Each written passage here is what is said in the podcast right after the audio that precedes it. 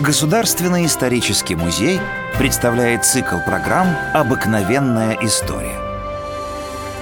Александр Иванович Казарский, капитан-лейтенант, командир 18-пушечного брига «Меркурий», который под командованием своего капитана совершил выдающийся подвиг в истории морских сражений. В 1829 году, в период русско-турецкой войны, во время боевых действий Бриг был настигнут двумя турецкими линейными кораблями – 110-пушечным «Салимие» и 74-пушечным «Реалбеем», то есть имеющими десятикратное превосходство в количестве орудий. Положение было крайне затруднительным. На срочном совете Меркурия, понимая, что силы неравные, решили принять бой – победить или погибнуть. В случае поражения, по приказу командира, в крюйт-камере на пороховую бочку положили заряженный пистолет.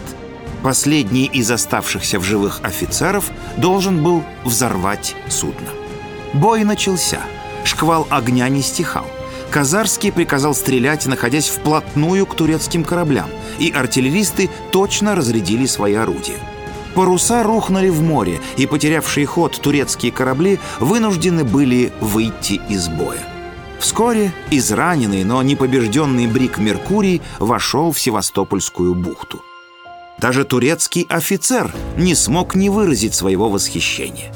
Ежели в великих деяниях древних и наших времен находятся подвиги храбрости, то сей поступок должен все оные помрачить. И имя сего героя достойно быть начертано золотыми литерами на храме славы. Он называется капитан-лейтенант Казарский, а Брик — Меркурий. Вся команда Брига получила награды, а в честь невероятной победы выбили памятную медаль.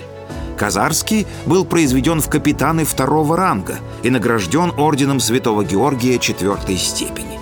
Казалось, судьба улыбнулась герою, но, увы. В 1833 году Казарский был направлен в Николаев для проведения ревизии тыловых складов черноморских портов. Он, как честный и усердный человек, обнаружил значительные злоупотребления.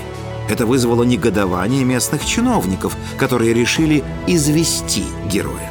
Некий доброжелатель предупредил Казарского, что его намерены отравить, после чего капитан не ел и не пил в гостях.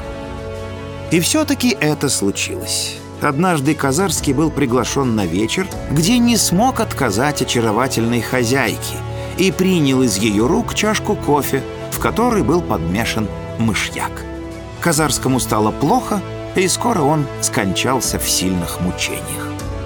В память о нем и о его подвиге в 1839 году в Севастополе был установлен памятник с надписью, которую повелел начертать сам император Николай I «Казарскому потомству в пример».